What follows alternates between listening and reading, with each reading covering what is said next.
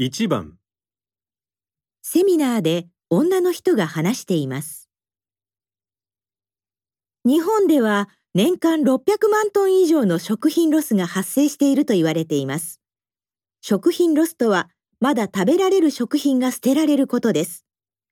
その食品ロスの削減方法として、最近話題になっているのが、フードドライブという活動です。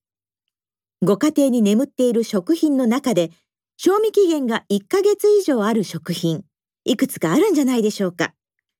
そのような余っている食品を職場などに持ち寄って、まとめて地域の福祉団体や施設に寄贈しようというものです。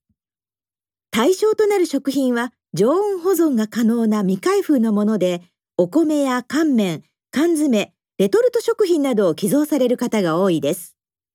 生鮮食品やお酒類はご遠慮いただいていますのでご注意ください。この町では毎月第3土曜日に中央公園で開催されていますので、ぜひお立ち寄りください。女の人は何について話していますか？1、福祉団体の活動、2、生鮮食品の保存方法、3、食品の賞味期限、4食品ロスを減らす活動、